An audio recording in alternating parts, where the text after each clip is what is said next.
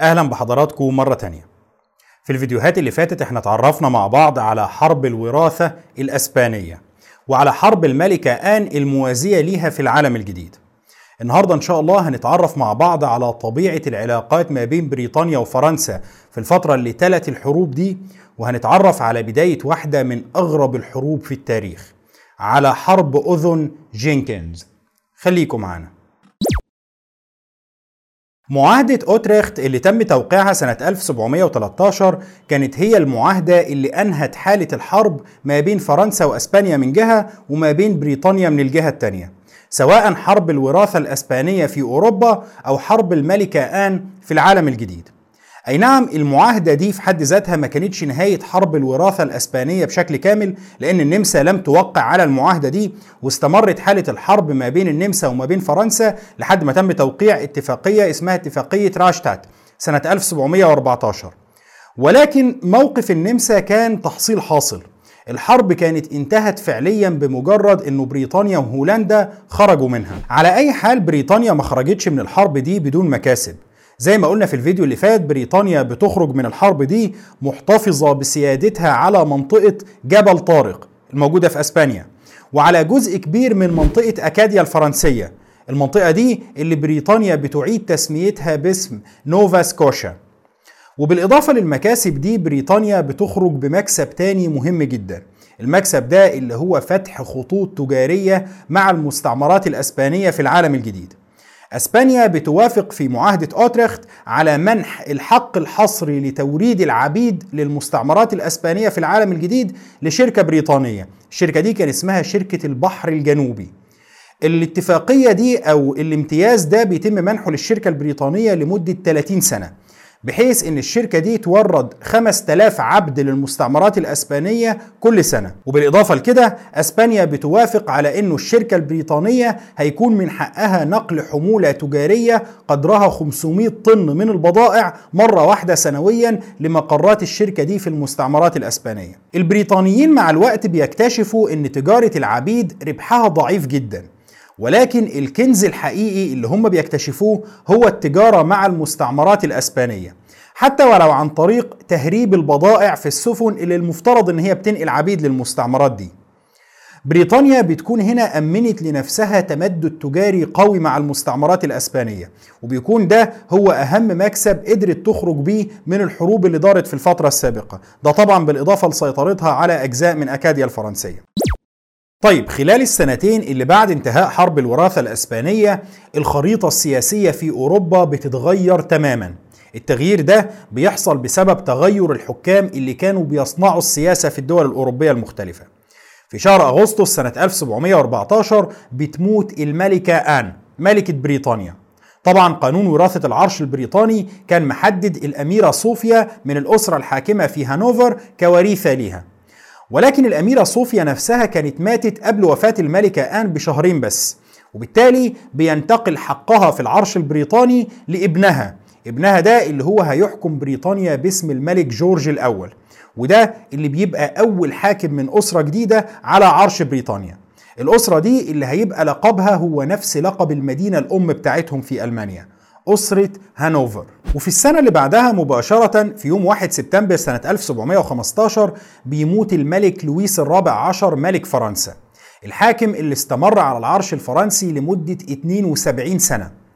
فترة الحكم الطويلة جدا دي ما كانش بس معناها إن لويس الرابع عشر وصل لأقصى نفوذ في التاريخ الفرنسي ولكن كان لها جانب آخر. الجانب ده هو إن أبناء لويس الرابع عشر وأحفاده بدأوا يموتوا أثناء حياته. لويس الرابع عشر خلال فترة الحكم الطويلة جدا دي كان بقى عنده أبناء وأحفاد وأبناء لأحفاده. وبالتالي كان واضح أنه مستقبل العرش الفرنسي مفيش خطر عليه. كان في أكتر من بديل ممكن يجلسوا على عرش فرنسا. للدرجة اللي سمحت للويس الرابع عشر إنه يوافق على إنه واحد من أحفاده يتولى العرش الأسباني وينفصل عن الأسرة الحاكمة في فرنسا. مفيش مشكلة يعني إن أسرة البوربون تخسر حفيد. عندنا من الأحفاد دول كتير. ولكن فجأة قبل وفاة لويس الرابع عشر بأربع سنين بس بدأت الدنيا تتغير. سنة 1711 ابن لويس الرابع عشر وولي عهده بيموت متأثرا بإصابته بمرض الجدري. وبكده بتنتقل ولاية عهد فرنسا لابنه اللي هو حفيد لويس الرابع عشر. ولكن الحفيد ده هو كمان بيموت بعدها بسنة واحدة متأثرا بإصابته بمرض الحصبة. مرض الحصبة ما بيصيبش بس ولي عهد فرنسا ولكن كمان بيصيب أبنائه. وبالتالي بعد وفاته بيكون مستقبل العرش الفرنسي معلق على طفلين اللي هم أبنائه. الطفلين دول كانوا الاتنين مصابين بالحصبة. الطفل الأكبر منهم بيموت متأثرا بنفس المرض والتاني اللي كان عمره وقتها سنتين بس بيعيش. الطفل التاني ده اللي هو ابن حفيد لويس الرابع عشر. الطفل ده بيتحول لولي عهد فرنسا وبالفعل سنة 1715 لما بيموت لويس الرابع عشر بينتقل العرش الفرنسي لابن حفيده اللي بيحكم فرنسا باسم لويس الخامس عشر. واللي كان وقت تنصيبه كملك على فرنسا عمره خمس سنوات فقط. العرش الفرنسي بينتقل من ملك قوي جدا جدا زي الملك لويس الرابع عشر لطفل صغير عمره خمس سنوات غير قادر على الحكم وطبعا لسه ملوش أبناء يضمنوا إن يكون في وريث مستقر للعرش الفرنسي من بعده. التغييرات المتزامنة اللي بتحصل في العرش الفرنسي والعرش البريطاني بيكون ليها تأثير كبير على سياسات الدولتين سواء في أوروبا أو في العالم الجديد. في خلال سنتين ورا بعض بينتقل العرش البريطاني لحاكم جديد بيؤسس أسرة جديدة حاكم يعتبر أجنبي اتولد وتربى خارج بريطانيا وبيتكلم لغة مختلفة عن لغة الشعب البريطاني طبعا كل دي عوامل كانت بتضعف موقفه في بريطانيا وبتخلي خطواته دايما خطوات حذرة. وبينتقل العرش الفرنسي لطفل صغير بدون قدرة على الحكم وبدون وريث. وعلشان كده الدولتين بينشغلوا عن الصراع المزمن اللي كان موجود ما بينهم وكل دولة منهم بتقرر إن هي تنكفئ على نفسها في محاولة لضمان الاستقرار الداخلي قبل ما يبدأوا يدوروا على أي مغامرات خارجية. وعلشان كده التغييرات بتحصل في عرش الدولتين دول سنة 1714 و 1715 وبعدها بسنة واحدة الدولتين بيقرروا إنهم يتحالفوا مع بعض. كل دولة منهم بتلاقي إن من مصلحتها إن هي تأمن جانب غريمتها التقليدية وتضمن إن مفيش حروب جديدة قادمة وبالفعل بيتكون تحالف بريطاني فرنسي بدءا من سنة 1716 التحالف ده اللي بيستمر لمدة 15 سنة تقريبا. خلال ال 15 سنة دول الوضع في العالم الجديد بيستمر بدون تغيير تقريبا. المستعمرات البريطانية زي ما هي مستمرة في النمو ولكن بدون تغيير ضخم. والمستعمرات الفرنسية هي كمان مستمرة في النمو ومستمرة في التمدد في مناطق نفوذها. أي نعم فرنسا كانت خلاص فقدت نوفا سكوشيا للأبد لكن نوفا سكوشيا كانت مجرد منطقة صغيرة في وسط مناطق النفوذ الفرنسي الشاسعة في العالم الجديد. حالة الاستقرار أو شبه الاستقرار الموجودة في أوروبا دي بتستمر تقريبا لحد سنة 1727 في السنة دي أسبانيا بتقرر إن هي تاخد خطوة لاستعادة مركزها كقوة أوروبية عظمى. الفكرة إنه الأسبان كانوا شايفين إن سيطرة بريطانيا على منطقة جبل طارق هي شيء كارثي. بعد أسبانيا ما كانت سيدة بحار العالم وبعد ما كانت الاساطيل الأسبانية مسيطرة على العالم كله وبتهدد الإنجليز في عقر دارهم ما ينفعش يجي اليوم اللي بريطانيا تسيطر فيه على جزء من أراضي شبه الجزيرة الأيبيرية ويا ريت أي جزء ضمن سيطرة على منطقة استراتيجية بتضمن التحكم في مدخل البحر المتوسط كله. الأسبان كانوا شايفين إن اللحظة اللي اضطروا فيها إنهم يتخلوا عن جبل طارق هي اللحظة اللي بتنحدر فيها دولتهم من قوة عالمية عظمى لمجرد قوة أوروبية محدودة. وكانوا عايزين يستعيدوا منطقة جبل طارق بأي شكل. ولكنهم كانوا مضطرين ينتظروا اللحظة المناسبة. الفكرة برضو إن ملوك أسبانيا اللي هم من أسرة البوربون ما كانوش لاقيين أي دعم في محاولاتهم لاستعادة جبل طارق. دولة فرنسا اللي حكامها بينتموا لنفس الأسرة واللي الكل كان متخيل إنها هتبقى الحليف الأقرب لأسبانيا كانت مشغولة بشؤونها الداخلية وما كانش عندها أي استعداد للحرب مرة تانية علشان خاطر جبل طارق. الفرنسيين كانوا شايفين إن أسبانيا المفترض تبلع الإهانة دي وتسكت. ومع فقدان أسبانيا للأمل في أي دعم فرنسي بتبدأ تتجه لغريم فرنسا التقليدي. وعدو أسبانيا السابق طبعا. والضلع الرابع في معادلة القوى الأوروبية اللي هي النمسا. أسبانيا بتتجه لعقد سلام مع النمسا سنة 1725 السلام ده اللي هيعرف باسم اتفاقية فيينا. اتفاق السلام ده بينهي الخلافات ما بين النمسا وما بين أسبانيا وبيؤسس لمرحلة جديدة من التحالف ما بينهم وده إلى حد ما شيء مفهوم. سبب الغضب النمساوي من وجود فرد من البوربون على عرش أسبانيا كان إنه النمساويين خايفين من تحالف أسباني فرنسي ضدهم. ولكن بما إنه فرنسا مشغولة وأسبانيا مستعدة للتحالف معاهم يبقى إيه المشكلة؟ خلينا نتحالف مع الأسبان ونرجع للوضع اللي إحنا شايفينه وضع مثالي إن إحنا نحاصر فرنسا من كل الجوانب. المرحلة دي عموما في التاريخ الأوروبي كان فيها أربع قوى كبرى بتتبادل المواقع والتحالفات ما بينها. القوة دي اللي هي بريطانيا وفرنسا وأسبانيا والنمسا. وكان في قوتين صغيرين كمان لسه بيحاولوا يلاقوا لنفسهم مكان في خريطة التحالفات الضخمة.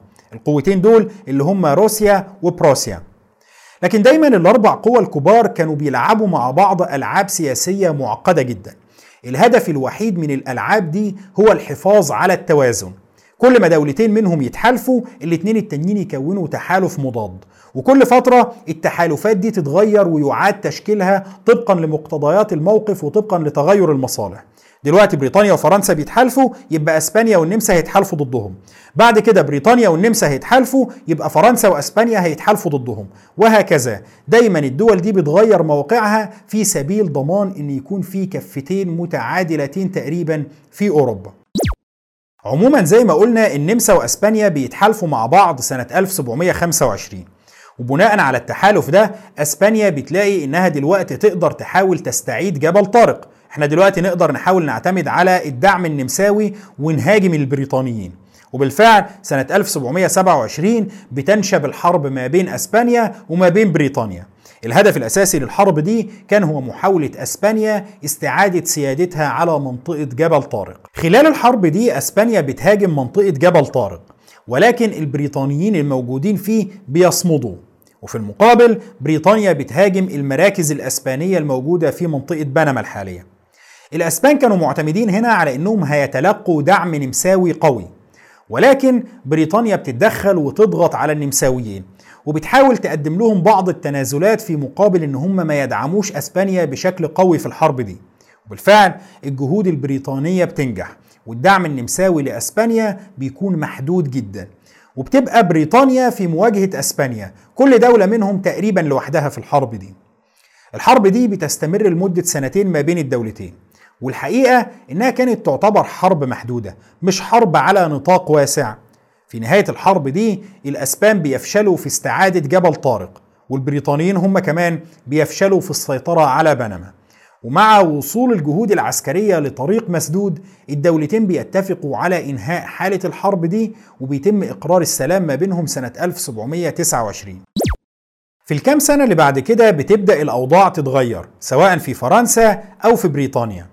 في فرنسا الملك لويس الخامس عشر كان خلاص بقى عمره حوالي 20 سنة. وده معناه إنه بقى قادر على حكم فرنسا بنفسه. ما عادش طفل صغير بقى حاكم شاب قوي وعنده طموح. وده طبعا سياساته كانت هتختلف كتير جدا عن سياسات دولة بيحكمها طفل. وسنة 1729 بيولد طفل للويس الخامس عشر بيبقى عنده ابن. وده معناه إن بقى فيه وريث للعرش الفرنسي. فرنسا دلوقت تقدر تتحرك بحرية وبثقة أكبر على الساحة الخارجية بعد ما الأوضاع الداخلية فيها استقرت. وعلى الجانب الآخر الساحة السياسية البريطانية كان بدأ يظهر فيها جناح قوي معارض للتحالف مع فرنسا وبينادي بالتحالف مع النمسا. الجناح ده كان له تأثير قوي في محاولات بريطانيا لتحييد النمسا خلال الحرب البريطانية الأسبانية. وبعد انتهاء الحرب بيبدأ يحصل تقارب ما بين الدولتين. البريطانيين كانوا شايفين إن النمسا عندها أقوى جيوش برية في أوروبا وإن انضمام بريطانيا بقوتها البحرية الضخمة إلى جانب النمسا بقوتها البرية العملاقة هيكون تحالف لا يمكن مواجهته. وطبعا على الجانب الآخر النمساويين كانوا عارفين إن تحالفهم مع أسبانيا خلاص هينهار لأن هم طبعا رفضوا يساعدوا الأسبان في حربهم ضد بريطانيا. وبعد ما اسبانيا اضطرت لانهاء الحرب بشكل مهين وفشلت في استعادة السيطرة على جبل طارق كان واضح إنه لازم النمسا تبدأ تشوف لنفسها حليف مختلف. وعلشان كده النمساويين بيقرروا فعلا إن هم يتحالفوا مع بريطانيا. وسنة 1731 بيولد التحالف البريطاني النمساوي. وبطبيعة الحال ميلاد التحالف ده بيكون معناه انتهاء التحالف البريطاني الفرنسي. إحنا قلنا دول أربع دول مجرد إن اتنين منهم يتحالفوا ده معناه عداء مع الاتنين التانيين فورا. وعلشان كده بدءا من سنة 1731 بدأت الأوضاع ما بين بريطانيا من جهة وأسبانيا وفرنسا من الجهة التانية تتوتر وبيبدأ الفرنسيين يدوروا على تحالف مع أسبانيا. طيب هنتحالف مع أسبانيا إزاي؟ لويس الخامس عشر بيقول سهلة هي دي محتاجة سؤال. ملوك أسبانيا دول خواتنا إحنا وهم بننتمي لأسرة البوربون. ولازم الأسرة الواحدة تقف جنب بعضها. وعلشان كده سنة 1733 بيتكون تحالف فرنسي أسباني. التحالف ده اللي هو بيعرف باسم حلف العائلة. ومع تكون حلف العائلة بتبدأ أسبانيا تحاول تدعم فرنسا على حساب بريطانيا. طيب هتدعمها إزاي؟ الأسبان هنا بيلاقوا إن أكتر حاجة توجع بريطانيا هي إنهم يضربوا التجارة بتاعتها. وبيبداوا يفتكروا إنه في اتفاقيات تجارية قائمة ما بين أسبانيا وما بين بريطانيا من أيام معاهدة أوتريخت سنة 1713 أي نعم الاتفاقيات دي كانت بتشمل في الأساس تجارة العبيد بس الأسبان كانوا عارفين كويس إن تجارة العبيد مش نشاط مربح للدرجة دي وإنه الربح الأساسي للبريطانيين كان بيجي من التبادل التجاري التقليدي واللي أغلبه كان بيتم مع المستعمرات الأسبانية في صورة تهريب. الأسبان هنا بيقرروا إن هم يمنعوا التهريب ده أو إنهم يقللوه قدر الإمكان وخصوصا إنهم مع نهاية الحرب البريطانية الأسبانية سنة 1729 كانوا أكدوا على حقهم في تفتيش السفن البريطانية اللي بتتاجر مع الأسبان. وهنا بتحصل حادثة جينكنز. سنة 1731 خفر السواحل الأسباني كان بيفتش سفينة بريطانية وأثناء التفتيش ده بيلاقوا فيها سلع مهربة.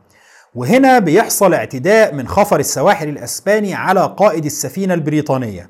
قائد السفينة دي كان قبطان إنجليزي اسمه روبرت جينكنز. خفر السواحل الأسباني أثناء اعتدائهم عليه بيقطعوا ودن جينكنز. بعض الروايات هنا بتكمل إنهم بعد ما بيقطعوا ودنه وهو بيعترض على ده بيقولوا له ما معناه؟ خد ودنك دي وروح بيها للملك بتاعك يمكن ينفعك. في روايات تانية بتتمادى وتقول إن الأسبان قالوا لجينكنز إن لو الملك جورج نفسه هرب سلع هيقطعوا له ودانه. الكلام ده بيحصل سنة 1731 وبالرغم من إنه جينكنز بيلف بريطانيا علشان يحكي قصة ودنه والاعتداء الوحشي عليه إلا إن محدش بيعبره وقتها. السبب ببساطة هو إنه البريطانيين كانوا عارفين إنه مهرب وكانوا شايفين إن دي عقوبة طبيعية وربما مقبولة. يعني ما دام اتمسك لازم يتعاقب. كل اللي كان يهم البريطانيين في المرحلة دي هو إنه التجارة البريطانية أو بمعنى أدق التهريب البريطاني يستمر. ولكن اللي بيزود التوتر أكتر ما بين الدولتين هو تحرك بريطاني مختلف في العالم الجديد. التحرك ده اللي هو إنشاء مستعمرة جورجيا. إحنا شفنا في حرب الملكة آن إن القتال اشتعل في مناطق الجنوب. ما بين مستعمرة كارولاينا الإنجليزية وما بين مستعمرة فلوريدا الأسبانية. الخطوة دي طبعا الإنجليز كانوا شايفينها خطر عليهم وبدأوا يفكروا إزاي ممكن يقللوا الخطر ده. الفكرة اللي البريطانيين لقوها منطقية هنا هي إنهم يكونوا مستعمرة جديدة في المنطقة الفاصلة ما بين كارولاينا وما بين فلوريدا بحيث إن المنطقة دي تكون عازل أو حائط صد ما بين المنطقتين دول. المستعمرة الجديدة البريطانيين بيقرروا إنهم يعملوا لها شوية عوامل جذب. في التصور البريطاني المستعمرة دي هتكون مكان لإقامة الناس اللي عليهم ديون كتيرة أو المساجين اللي محتاجين فرصة جديدة. أو الفقراء جدا اللي مش قادرين على إنهم يتحملوا تكلفة الانتقال والحياة في المستعمرات الشمالية اللي كانت في الوقت ده بقت مناطق غنية جدا. المستعمرة الجديدة دي كانت في جانبها المثالي تجربة إنسانية لفرصة جديدة. بينما كانت على الجانب البراجماتي حائط صد هتعيش فيه الفئات الأقل حظا اللي البريطانيين كانوا مستعدين إنهم يتخلوا عنهم بسهولة. مستعمرة جورجيا بيصدر قرار رسمي بتكوينها سنة 1732 من ملك بريطانيا الملك جورج الثاني الملك جورج الثاني كان ابن الملك جورج الأول وكان تولى حكم بريطانيا بقاله خمس سنين. والمستعمرة نفسها بيتم تسميتها باسم جورجيا تيمنا باسم الملك جورج. بالمناسبة جورجيا بيحصل فيها تجربة مثيرة للاهتمام جدا. مؤسس المستعمرة دي وأول حاكم ليها كان اسمه جيمس أوغلي ثورب. الراجل ده بيطلب من البرلمان البريطاني إن العبودية تكون ممنوعة في مستعمرة جورجيا. الراجل ما كانش عايز جورجيا تتحول لنسخة جديدة من فيرجينيا وكارولاينا اللي هي عبارة عن مستعمرة عايش فيها أقلية بيضاء كملاك أراضي وأغلبية سوداء كعمال. ولكنه كان عايز المستوطنين نفسهم هم اللي يشتغلوا. خصوصا وإن رؤيته الأساسية كانت ان سكان المستعمرة هيكون أغلبهم من الفقراء والمديونين والمساجين السابقين. وبالفعل البرلمان البريطاني بيصدر القانون ده القانون الخاص بمنع العبودية في المستعمرة سنة 1735 اللي هو بعد ثلاث سنين بس من إنشاء مستعمرة جورجيا. وبيستمر الوضع كده لحد سنة 1751 في الوقت ده المستعمرة بتكون ازدهرت بما يكفي إن السكان هيقولوا اشمعنى إحنا يعني اللي ما عندناش عبيد. وبناء عليه بيتم تقنين العبودية في جورجيا زيها زي باقي المستعمرات الإنجليزية. لكن عموما اللي يهمنا هنا هو إنه بريطانيا أنشأت مستعمرة جديدة ملاصقة للأسبان في فلوريدا. طبعا الأسبان ما بيكونش عاجبهم الوضع ده. لكن على أي حال لا الأسبان ولا الإنجليز كانوا مستعدين إنهم يحاربوا بعض مرة تانية بعد مرور سنتين أو ثلاثة بس على انتهاء الحرب ما بينهم. خصوصا وإنها انتهت بشكل غير حاسم. مفيش دولة منهم قدرت تحقق انتصار واضح على الدولة التانية. وعلشان كده البريطانيين بيتجاهلوا جينكن. وودنه المقطوعة والأسبان بيتجاهلوا مستعمرة جورجيا. ولو إلى حين. الوضع ده بيستمر كده لحد سنة 1738 في السنة دي الأسبان بيتخذوا حزمة من الإجراءات. الهدف منها هو فتح المجال بشكل أكبر أمام التجارة الفرنسية مع أسبانيا والتضييق على التجارة مع بريطانيا. الإجراءات في المرة دي كانت قوية والبرلمان البريطاني بيشوف إنها تهديد مباشر لسيطرة بريطانيا التجارية. وهنا فجأة البرلمان البريطاني بيقرر إن هو يستدعي روبرت جينكن القبطان البريطاني اللي ودنه اتقطعت من سبع سنين. بيجيبوه بعد سبع سنين علشان يقدم شهادته قدام البرلمان البريطاني. اللي هو سبحان الله فجأة البريطانيين بيكتشفوا إن الموقف ده كان موقف كارثي وإن إزاي في وحشية بالشكل ده وإنه الجريمة الإسبانية البشعة دي الجريمة اللي حصلت من سبع سنين ما ينفعش يتسكت عليها ابدا. وإن الأسبان اللي نهبوا بضاعة الراجل الغلبان ده وقطعوا ودنه لازم يتحاسبوا الموضوع بيستمر في التصاعد على مدار السنة اللي بعدها وبالرغم من إنه حصلت مفاوضات ما بين بريطانيا وما بين أسبانيا علشان يحاولوا يتوصلوا لحل للمشكلتين اللي ما بينهم اللي هي التجارة ومستعمرة جورجيا إلا إن المحاولات دي ما بتوصلش لنتيجة. كان واضح جدا إن بريطانيا مصممة على الحرب مع أسبانيا وسنة 1739 بتندلع الحرب ما بين بريطانيا وما بين أسبانيا. الحرب اللي بتاخد اسمها من الشماعة اللي بريطانيا قررت إنها تعلق الحرب عليها. الشماعة دي أو الحرب دي هي اللي بتعرف باسم حرب أذن جينكنز. الحرب دي في بدايتها بتكون صراع بريطاني أسباني بحت. وبالرغم من إنه أسبانيا كانت متحالفة مع فرنسا وبالرغم من إنه البريطانيين كانوا متوقعين جدا إن فرنسا هتنضم لجانب أسبانيا في القتال إلا إن في المراحل الأولى من القتال ده ما بيحصلش. السبب الأساسي في ده هو إن أوروبا كانت على موعد مع صراع ضخم جديد قادم. الصراع ده هتنخرط فيه كل القوى الأوروبية تقريبا. الصراع ده اللي هيبدأ بعد بداية حرب اوذون جينكنز بفترة وجيزة وهيتداخل معاه. وكعادة الصراعات الأوروبية الكبرى في المرحلة دي المسألة كانت متعلقة بوراثة عرش دولة كبرى. بس المرة دي ما كانتش وراثة العرش الأسباني. المرة دي الحرب بتنشب بسبب وراثة العرش النمساوي.